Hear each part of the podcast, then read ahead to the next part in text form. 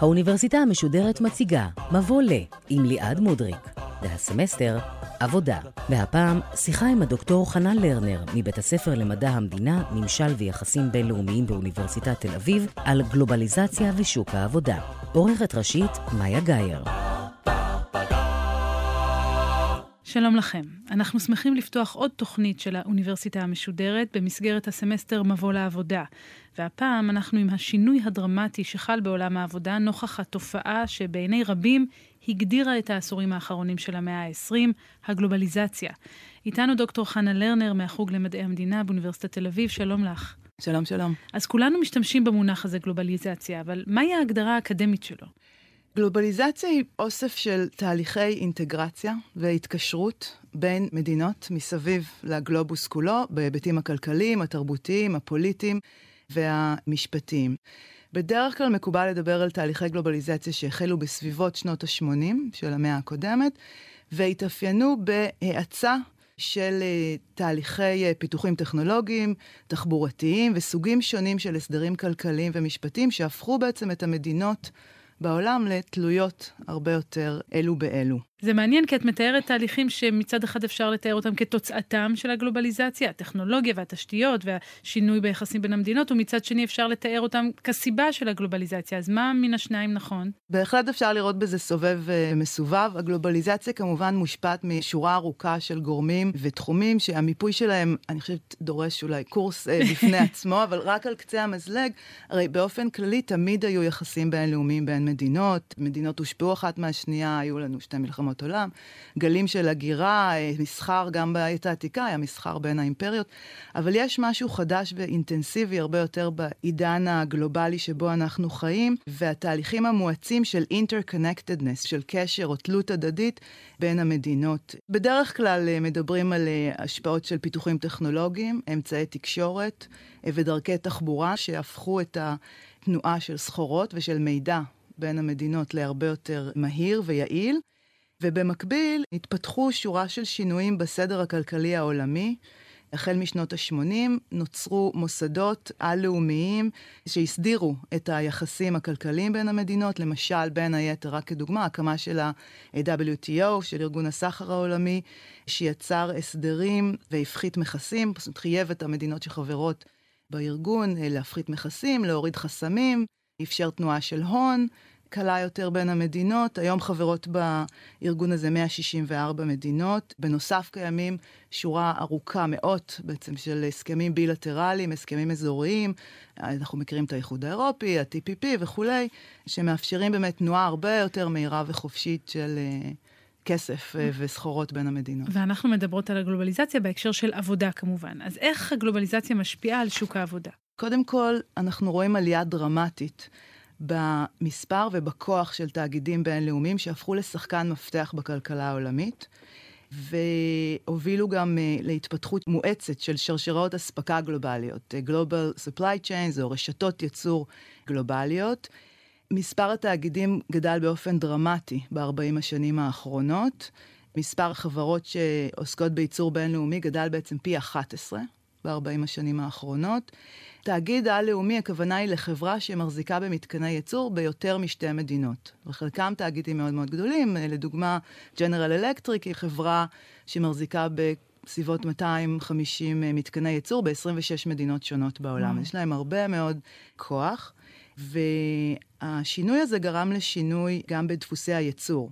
אם בתקופה התעשייתית, בעידן הטרום-גלובלי, מפעל ייצור בעצם היה ממוקם במקום אחד, או במדינה אחת, או בעיר אחת, אפילו בעניין אחד, כן, מצד אחד היו נכנסים המוצרים והעובדים, ומהצד השני יוצא המוצר הסופי, היום תהליך הייצור מפורק ומתנהל בשורה ארוכה של מדינות. בעצם כל המוצרי צריכה כמעט שאנחנו צורכים, ביגוד, אלקטרוניקה, משחקים, נוצרים ומיוצרים על ידי תאגידים הלאומיים, שוב, שתהליך הייצור מפוזר בין uh, מספר רב של uh, מדינות. איך יחסי העבודה מושפעים מהגלובליזציה? גם יחסי העבודה השתנו בעקבות השינויים הגלובליים הללו ובעקבות השינוי בדפוסי הייצור. אם בעידן התעשייתי, שוב, הטרום גלובלי, יחסי העבודה היו ישירים, מעביד והעובדים שלו, התבססו על חוזה עבודה, העסקה ישירה, אה, שני הצדדים היו כפופים לאותה רגולציה בעצם באותה מדינה. בעידן הגלובלי אנחנו רואים התפתחות של דפוסים חדשים של יחסי עבודה, outsourcing, מיקור חוץ, עבודה לא פורמלית, זאת אומרת עבודה שלא מוסדרת באופן חוקי או באופן חוזי, אה, יחסי עבודה הרבה יותר גמישים, והרבה עובדים בעצם לא כפופים לאותן רגולציות ולאותן הגנות שחברות האם, שמחזיקות בבעלות על תאגיד על-לאומי או הבינלאומי, כפופות לו. אני מניחה שהגלובליזציה גם הביאה איתה יתרונות, כלומר אפשרויות, הזדמנויות חדשות בשביל העובדים, בשביל השוק. כן, בהחלט. אה, אחד היתרונות הגדולים של הגלובליזציה היא אפשרויות התעסוקה הרחבות. שהיא מאפשרת במדינות מתפתחות. הרבה כלכלנים חושבים שהגלובליזציה היא דבר נהדר.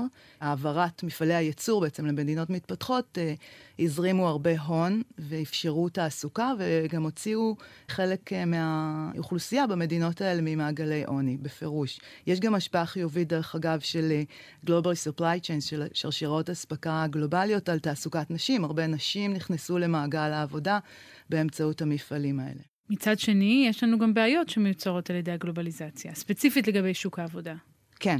אז הטענה באמת מנגד היא שהתחרות שהגלובליזציה יוצרת בין המדינות המתפתחות על אותן השקעות זרות, יצרה מה שנקרא מרוץ לתחתית, race to the bottom. כן. כדי למשוך השקעות זרות, מדינות uh, מתפתחות מורידות את הסטנדרטים ואת ההגנות על זכויות עובדים, על שכר עובדים, על תנאי העבודה, כדי להוזיל את עלויות הייצור, וזה נקרא גם regulatory chill, אה, התקררות של הרגולציות, והירידה הזו בהגנות ובתנאים מאפשרים למדינה להעלים עין ממאפיינים של ניצול הרבה פעמים של העובדים על ידי ספקים מקומיים או התאגידים הבינלאומיים. ואז אנחנו מקבלים דוגמאות לממש אה, מפעלי אה, יזע, ולפעמים יש בהם גם אסונות כבדים. בואי אולי נשמע דוגמה דיווח מתוך ה-CBC מ-2013 שמתאר קריסה של מפעל ביגוד בבנגלדש, ואז נמשיך לדבר. There has been another horrific incident at a garment factory in Bangladesh. An eight-story building collapsed today, killing at least 145 people and injuring hundreds of others. This just months after a fire killed more than 100 people and put the unsafe working conditions at many factories in the global spotlight. The CBC's Duncan McHugh has the latest on this tonight. If this all looks tragically familiar, it is. Bangladesh has one of the largest garment industries in the world and it's notorious. Last fall, there was a deadly fire at a factory that produced clothes for Disney, Walmart, and Sears. Some say consumers also must acknowledge their role. Our desire for these type of inexpensive clothing, our choices of buying them, is part of why it's being produced there And I think that's mainly for the good of Bangladeshis, but it could be done better. אז אנחנו שומעות כאן עוד דוגמה אחת מיני רבות, צריך לומר, בעצב, לאסונות מרובי נפגעים שהתרחשו בשנים האחרונות, לא רק שם, גם במדינות מפותחות אחרות, ושמענו שם בדיווח, האסונות הללו נוגעים לתאגידי ענק מערביים כמו דיסני, וולמארט, סירס, והם מציבים שוב ושוב את תנאי העבודה הירודים במפעלי הייצור האלה באור הזרקורים, ואנחנו נדבר עוד מעט גם על האחריות של התאגידים וגם על האחריות שלנו, אבל בואי באמת נזכור את התופעה עצמה. כמה רווחת הבעיה הזו של אסונות במפעלים מן הסוג הזה, של תנאי עבודה ירודים עד כדי כך שהם מובילים למקרים קשים כל כך. אחת הבעיות הקשות היא באמת אה, תנאי הבטיחות והתברואה הנחותים שבהם עובדים. עובדים במיוחד במתפרות ובכאלו סדנאות יזע, ובמיוחד במדינות עניות כמו בנגלדש. אחד הדרכים להוזיל את העלויות של הייצור אה, היא בעצם אה, באמצעות הזנחה של תנאי העבודה. זאת אומרת, מעבר לשכר ירוד, כמובן, פועל בתחום הביגוד בבנגלדש או בהודו, מרוויח בסביבות ה-100 דולר לחודש. 100 דולר לחודש. 100 דולר לחודש, זה שכר שלא מאפשר אה, כמובן חיים בכבוד. ודרך אחרת לחסוך בכסף, כפי שאת אומרת, היא פשוט לא להשקיע בבטיחות, לא להשקיע בתנאי עבודה, ואז לא רק שאנחנו משלמים להם שכר נמוך, זעום, אנחנו גם מסכנים את העובדים האלה. אנחנו, אני מדברת, אני לא כן, תאגיד, כן. כן? הספקים שמעסיקים את העובדים הללו. בפירוש, הבניינים שבתוכם אה, הם עובדים, תנאי הבטיחות מבחינת החשמל, מבחינת התברואה, ירודים או לא קיימים. זאת אומרת, גם במנגנוני פיקוח על מבנים שהוקמו בעקבות האסון בבנגלדש, התגלה שכמעט ואין תנאי בטיחות אה, בסיסיים. אז תכף נדבר על האחריות שלנו לגבי הבגדים האלה או המוצרים האלה, אבל עוד קודם בואי ננסה להבין את התופעה. עד כמה היא חמורה? קשה מאוד למדוד uh, את ההיקף שלה באופן מדויק, כי הרבה מאוד מהניצול של העובדים נעשה באופן uh, שהוא לא גלוי וידוע. Uh, אבל אנחנו בשנים האחרונות ראינו שורה של אסונות שהעידו על אותם תנאים מחפירים של בטיחות ותברואה. בבנגלדש בלבד, בין השנים 2005 ו-2013, נהרגו בסביבות 2,000 איש, וואו. בעשרות של שריפות והתמוטטות של בניינים. האסון הגדול ביותר התרחש באפריל 2013, כשבניין של שש קומות, שבו בעצם אה, פעלו אה, מתפרות שנבנו, זה היה בניין שנבנה באופן אה, לא על פי איזשהו סטנדרט או רגולציה. הבניין הזה התמוטט. נהרגו באסון הזה 1,134 אנשים, ועוד כ-600 נפצעו. זה היה האסון הגדול ביותר אי פעם בהיסטוריה של ה-sweatshops, והוא באמת עשה הרבה מאוד רעש, זכה לפעם ראשונה שיחס הניצול של עובדים, התנאים הקשים שבהם הם עובדים, זכו לכותרות ראשיות בניו יורק טיימס, זה תר בתשומת לב ציבורית. זה גם הייתה נקודת מפנה מבחינת השינוי, אני חושבת, גם ביחס הציבורי הכללי וגם באפשרויות לשיפור של תנאי העבודה. את מתארת אה, נתונים ומספרים שקשה לנו לעכל אותם בכלל, ונדמה לי שאנחנו אוהבים לעצום עין נוכח המקרים האלה, ובעיקר לא תמיד מבינים שזה נוגע לכל מוצר כמעט שאנחנו משתמשים בו. נגיד, בואי נדבר רגע על החולצה שלי, מה המסלול שהחולצה הזאת עברה כדי להגיע למקום שבו היא נמצאת? אז החולצה הזו יכול להיות שהיא תעוצב ב... ארצות הברית, למשל, על ידי מעצבים. אחר כך ההזמנות יישלחו למדינה כמו בנגלדש, הבדים יובאו ממדינה אחרת, יכול להיות שיצבעו אותם במדינה שלישית. תהליך הייצור יתרחש באיזשהו מפעל בבנגלדש, ותלוי בהיקף הייצור ובלחץ של המחזור המכירות או מחזור האספקה, אה, יכול להיות שחלק מה... חולצות ייוצרו במפעל שנמצא בפיקוח כלשהו, אה, גם עם חלקי של התאגיד, ויכול להיות שכשיהיה עומס של עבודה, אז חלק מהייצור יועבר לפועלות, בדרך כלל זה תופרות שעובדות אפילו מהבית, הן לא נחשבות מועסקות, יכול להיות שהן יחשבו כפרילנסריות או כעצמאיות, ולא חלות עליהן הגנות, גם אם קיימות הגנות או איזה שהן רגולציות באותה מדינה, הן לא חלות אה, על אותה... פועלת. אז אנחנו צריכים בעצם איזה תווית כזאת made in many countries על הבגדים שלנו, על המוצרים שאנחנו משתמשים בהם? בדרך כלל התווית אה, made in China או כן. made in Indonesia מתייחסת לתחנה האחרונה של החולצה לפני שהיא עברה להיות משווקת אה, בעולם המערבי. אבל, אבל תמיד הוא... כלל האצבע הוא שמשרדי ההנהלה או המעצבים יהיו במדינות המערב והפועלים השחורים במדינות המתפתחות? לא, לא. אנחנו רואים בשנים האחרונות שינוי גם מבחינת היקף וגם מבחינת המיקום של התאגידים הבינלאומיים.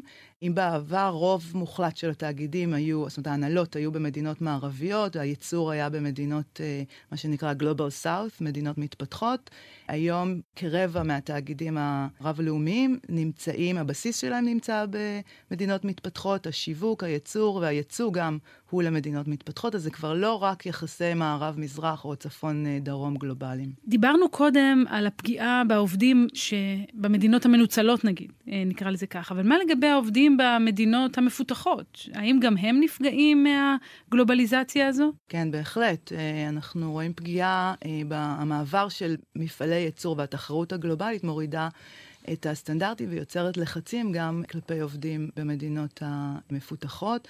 ההתעצמות של תאגידים, למשל אמזון, וולמארט, זאת אומרת של קניינים כל כך גדולים והשליטה שלהם בשוק, יוצרת גם, גם בעולם המערבי צורות חדשות של יחסי עבודה גמישים, הגיג אקונומי, זאת אומרת לא ברור לגמרי מי העובד ומי המעביד. Hmm. האם למשל נהגים של אובר הם...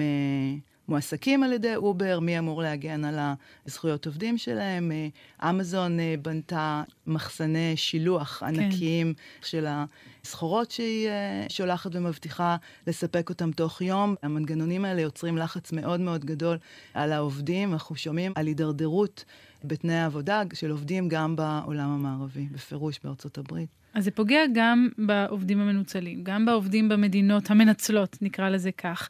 ובכל זאת אנחנו uh, מעלימים עין. למה את חושבת שזה קורה? זה לא נוכח מספיק כדי שאנחנו נהיה מודעים לזה? האם זה קל יותר להעלים עין כי זה עובר בין כל כך הרבה מדינות? אין לי תשובה מובהקת, זאת אומרת, לא כולם מעלימים עין. כן. קודם כל, אנחנו רואים כן איזושהי מודעות גוברת והולכת בשנים האחרונות. נוח, אני חושבת, לנו כצרכנים, אנחנו במידה מסוימת נהנים מה, אה, מהמצב הקיים. אנחנו רואים בשנים האחרונות ירידה במחירי הבגדים. יש לחץ גם מבחינת הצד של הצרכני, למשל הביגוד או האלקטרוניקה, אנחנו אוהבים שהאייפונים שלנו מתחלפים ומתחדשים והטכנולוגיות מתחלפות uh, בקצב מהיר uh, יותר ויותר. כשאנחנו נכנסים לחנויות בגדים, אנחנו רואים שהאופנה מתחלפת בשנים האחרונות בקצב של כמעט כל שבועיים. דרך אגב, התופעה הזו גם היא כשלעצמה, מה שנקרא fast fashion, יוצר לחצים מאוד מאוד גדולים נוספים. על פועלי הייצור בצד השני של שרשרת האספקה, שרשרת הייצור. יש מחקר נהדר של מרק אנר שהתפרסם לאחרונה, שמוכיח ומציג את מנגנוני הסחיטה של העובדים בתחתית שרשרת הייצור. גם במדינות שבהן יש רגולציה לגבי שכר מינימום, למשל, אז הדרך לנצל את העובדים עוד יותר היא על ידי דרישה גוברת והולכת לתפוקה גבוהה יותר מאותה שעת עבודה, קיצור זמני הפסקות. כן, נושא שחוזר כל... כחוט השני בסמסטר הזה, באמת הרדיפה אחר היעילות הבלתי מושגת הזאת. כן, בדיוק. אבל באמת, אה, אני חושבת שבשנים האחרונות אנחנו רואים התעוררות ומודעות גוברת והולכת לנושאים האלה. בקמפוסים בארצות הברית אה, מתארגנים סטודנטים לחרמות והפגנות כנגד uh, חברות שמנצלות עובדים. היה קמפיין מאוד מוצלח כנגד uh, נייקי, למשל, לפני mm-hmm. כמה שנים, שבאמת הוביל לשינויים. יש מנגנוני פיקוח. הרבה פעמים תאגידים גם לוקחים על עצמם במסגרת מה שנקרא אחריות תאגידית, איזשהו סוג של אחריות. הבעיה היא שלא תמיד המהלכים האלה הם אפקטיביים, כן. אבל בפירוש יש אה, איזושהי התעוררות אה, בשנים האחרונות. מה לגבי הזירה המשפטית? איך היא מגיבה לשינוי בשוק העבודה נוכח הגלובליזציה? כן, אז אחת הבעיות היא באמת הפער שקיים בין השינויים הכלכליים שעברו על שוק העבודה העולמי בעשרות השנים האחרונות, בעידן הגלובליזציה, לבין ההסדרים המשפטיים שנשארו בעצם, עדיין תואמים את המצב המדינתי. זאת אומרת, לפי דיני עבודה, התפתחו בשנים האחרונות, אני מתארת לעצמי שדיברתם על זה, התפתחו בעצם אחרי המהפכה התעשייתית, כדי להגן על העובדים ולאזן את אה, אי-הסימטריות שקיימת בין ההון, בעלי ההון מצד אחד, והעובדים מצד שני. כן. ההגנות האלה קיימות ברחבי העולם במסגרת מדינתית. זאת אומרת, יש קונצנזוס בעצם אה, רחב מאוד, אה, הרבה מאוד מדינות, כמעט כל המדינות בעולם מקיימות איזושהי רגולציה בסיסית, איזשהו פיקוח אה, בסיסי על תנאי עבודה כמו ימי חופשה, ימי מחלה וכולי. ויש גם קונצנזוס בינלאומי שבא לידי ביטוי באמנות בינלאומיות, ארגון העבודה העולמי, שהגדיר בעצם ארבע זכויות יסוד שכל המדינות שחברות בארגון הזה, כמעט כל המדינות בעולם אמורות להיות כפופות לו, אה, איסור על עבודת ילדים, איסור על אה, אפליה בעבודה, איסור על אה, עבודה בכפייה וחופש התארגנות של העובדים.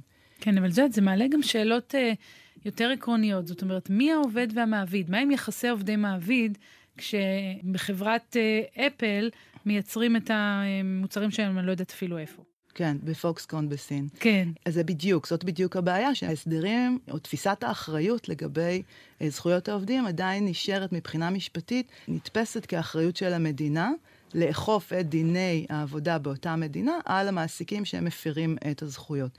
אבל כמו שהסברנו קודם, שרשרות הייצור או תהליך הייצור הוא כבר על מדינתי, ולכן יש באמת צורך ליצור הסדרים משפטיים חדשים שיתאימו לתנאים הכלכליים של שוק העבודה. וזה קורה? זה בעבודה? את רואה מגמות מהסוג הזה או שבכלל לא? אני חושבת שהם מתחילים להיראות ניצנים ראשוניים של איזשהו שינוי כיוון. עדיין ברוב מדינות המערב, למשל, לא לוקחים אחריות, זאת אומרת, גם בתי המשפט לא מוכנים לקחת אחריות על עוולות או אי צדק שנעשה במדינות אה, מתפתחות. אם, זאת אומרת, אם האסון, כן, כמו למשל שריפה או איזושהי פגיעה אחרת בזכויות עובדים לא יתרחש על אדמתם, אז הם לא לוקחים אחריות. זאת הייתה המדיניות, למשל בארצות הברית, במשך כל השנים. אבל לאחרונה אנחנו רואים תקדימים ראשונים שמתחילים ככה לסדוק את התמונה הזו. מקרה תקדימי התרחש בגרמניה לפני שלוש שנים. בית משפט מחוזי בדורמונט הכיר בפעם הראשונה באחריות המשפטית שלו כבית משפט לדון במקרה שבו נפגעו פועלים בפקיסטן mm. משרפה שהתרחשה במפעל, זו הייתה שרפה במפעל אה, לייצור אה, ביגוד. קיק זה התאגיד הגרמני שקנה, זה כמו הוולמארט כן. uh, של, של גרמניה, שרכש מהם בעצם את המוצרים. נהרגו בשריפה הזו בסביבות ה-250 uh, פועלים. ארבעה פועלים שניצלו טבעו בגרמניה את התאגיד. ובית המשפט קבע שיש להם זכות לתבוע. שיש להם זכות לתבוע, שזה פעם ראשונה בהיסטוריה שבכלל איזשהו בית משפט מערבי קבע שיש jurisdiction, זאת אומרת שתחום השיפוט חל. כן. אה, במקרה הזה, בסופו של דבר המקרה נסגר אה, ולא הושגה מכל מיני שיקולים של התיישנות וכל מיני שיקולים טכניים אחרים, אז בסופו של דבר לא לקחו באמת אחריות, אבל, אבל. נפרץ איזשהו סדק. והיה עוד מקרה מאוד מעניין, בדצמבר 2019, קבוצה של משפחות מקונגו תבעו חמש חברות טכנולוגיה בוושינגטון בארצות הברית. הם תבעו את אפל, גוגל, דל, מייקרוסופט וטסלה, בטענה שהילדים שלהם שעבדו במכרות הקובלט בקונגו נפגעו, חלקם נפצעו, חלקם אפילו אה, נהרגו. תוך כדי העבודה במכרות. קובלט זה בעצם אה, מתכת ש... חברות הטכנולוגיה משתמשות בה לצורך הסוללות, הליתיום, כן. שקיימות בכל המכשירים הסלולריים, מחשבים שאנחנו משתמשים בהם. המתכת הזו מאוד נדירה, וקוראים אותה ילדים, בין היתר, בקונגו. הילדים האלה שנפגעו, באמת המשפחות בפעם הראשונה טבעו את החברות האמריקאיות, את התאגידים האמריקאים. הטענה כמובן של החברות האמריקאיות היא שהם לא ידעו, כן. שהם לא לוקחות אחריות, אבל גם כאן רוכשות... ניתנה להם זכות עמידה? אנחנו לא יודעים. התביעה הזו הוגשה, ואנחנו מחכים אה, לראות מה יקרה איתה. הזכרת קודם אחריות תאגידית. אין אה, מאמץ אמיתי של החברות האלה לדאוג לפיקוח, לאכיפה? אז באמת בשנים האחרונות יש הרבה חברות שזה נהפך לטרנד, כן, שחברות לוקחות אחריות תאגידית, גם מבחינת... אה, זכויות עובדים, גם uh, מבחינת איכות הסביבה, אבל במחקר שהתפרסם לפני כמה שנים על ידי ריצ'רד לוק, אה, מדען מדינה uh, מאוניברסיטת בראון, מחקר מאוד עמוק ונרחב על עשרות תאגידים שהפעילו תוכניות של אחריות תאגידית.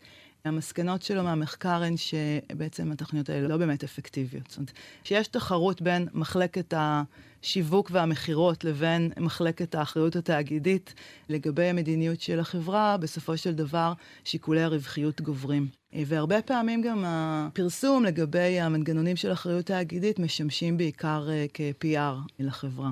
אז מעבר לאחריות תאגידית או לחוקים בזירה המשפטית, מהן הגישות שקיימות היום על מנת להתמודד עם האתגרים הגלובליים או האתגרים של הגלובליזציה? כן, אז יש באמת, אה, מעבר לניצול שקיים ביחס לעובדים בשרשרות אספקה, אה, בתוך שרשרת האספקה, זאת אומרת, בין ה... תאגיד, בין חברת האם לבין הספקים ביחסים האלה, עוד רמה של ניצול שקיימת בעצם אה, ביחס לעובדים היא ניצול ברמה המוסדית. זאת אומרת, ההסדרים הגלובליים, הסדרי הסחר שמאפשרים למשל תנועה חופשית של הון בין מדינות, אבל לא מאפשרים תנועה חופשית של אנשים כן. בין מדינות, יוצרים מאזן אי-סימטרי, מחמירים בעצם את הפער ביחסי הכוחות בין הון מצד אחד ובין עובדים. ויש כלכלנים וחוקרים במדעי החברה, שמציעים לפתור את הבעיה מהכיוון הזה, מהכיוון המוסדי. למשל, על ידי קשירה והתניה של הסכמי סחר בהגנה על זכויות עובדים. שוב, גם כאן יש איזה שהם התפתחויות והרבה הסכמים בילטרליים, הסכמי סחר אזוריים וכולי, כוללים סעיפים מסוימים של הגנה על זכויות עובדים, אבל המנגנוני האכיפה בעצם הם עדיין לא אפקטיביים, לא קיימים בעצם.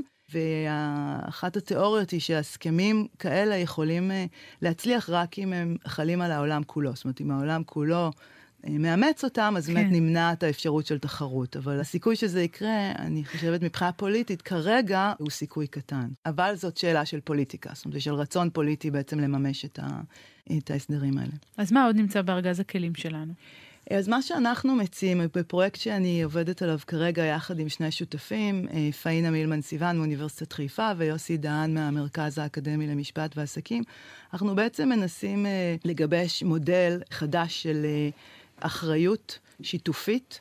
שיכול להוות איזשהו מודל שאותו יאמצו מקבלי החלטות, פוליטיקאים או שופטים, ושיאפשר באמת חלוקה של האחריות ביחס לזכויות עובדים, הגנה על זכויות עובדים או קידום סטנדרטים של עבודה בשרשרות אספקה גלובליות בין כל השחקנים שמעורבים בשרשרת האספקה הזו.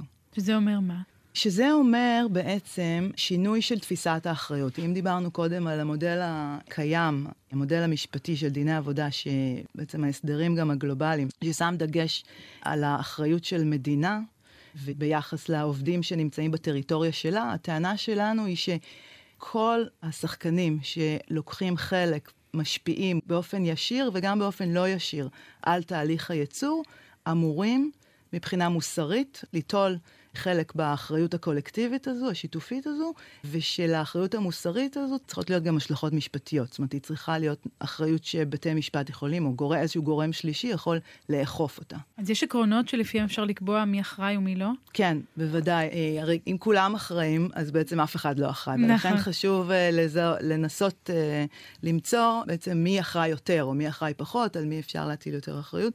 ובאמת מה שניסינו לעשות זה לגבש מודל שנשען על חמישה עקרונות של צדק, שמזהה בסיטואציות מסוימות שחקנים שונים כאחראים יותר. אז חמשת העקרונות האלה הם קודם כל עיקרון הקשר, זאת אומרת, ה-connectedness. מי שקשור לפרויקט הייצור, אמור ליטול אחריות, מי שקשור יותר או קרוב יותר, אמור ליטול אחריות אה, גבוהה יותר. זה מבוסס על העיקרון של אה, עיקרון הצדק, ש...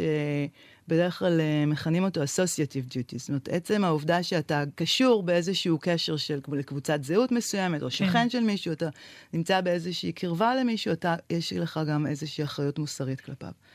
העיקרון השני הוא עיקרון הרווח. benefit, מי שמרוויח מהעוולה, מאי הצדק, הגיוני. אמור גם להיות אחראי לתקן אותה ולמנוע אותה. העיקרון השלישי הוא עיקרון התרומה, contribution.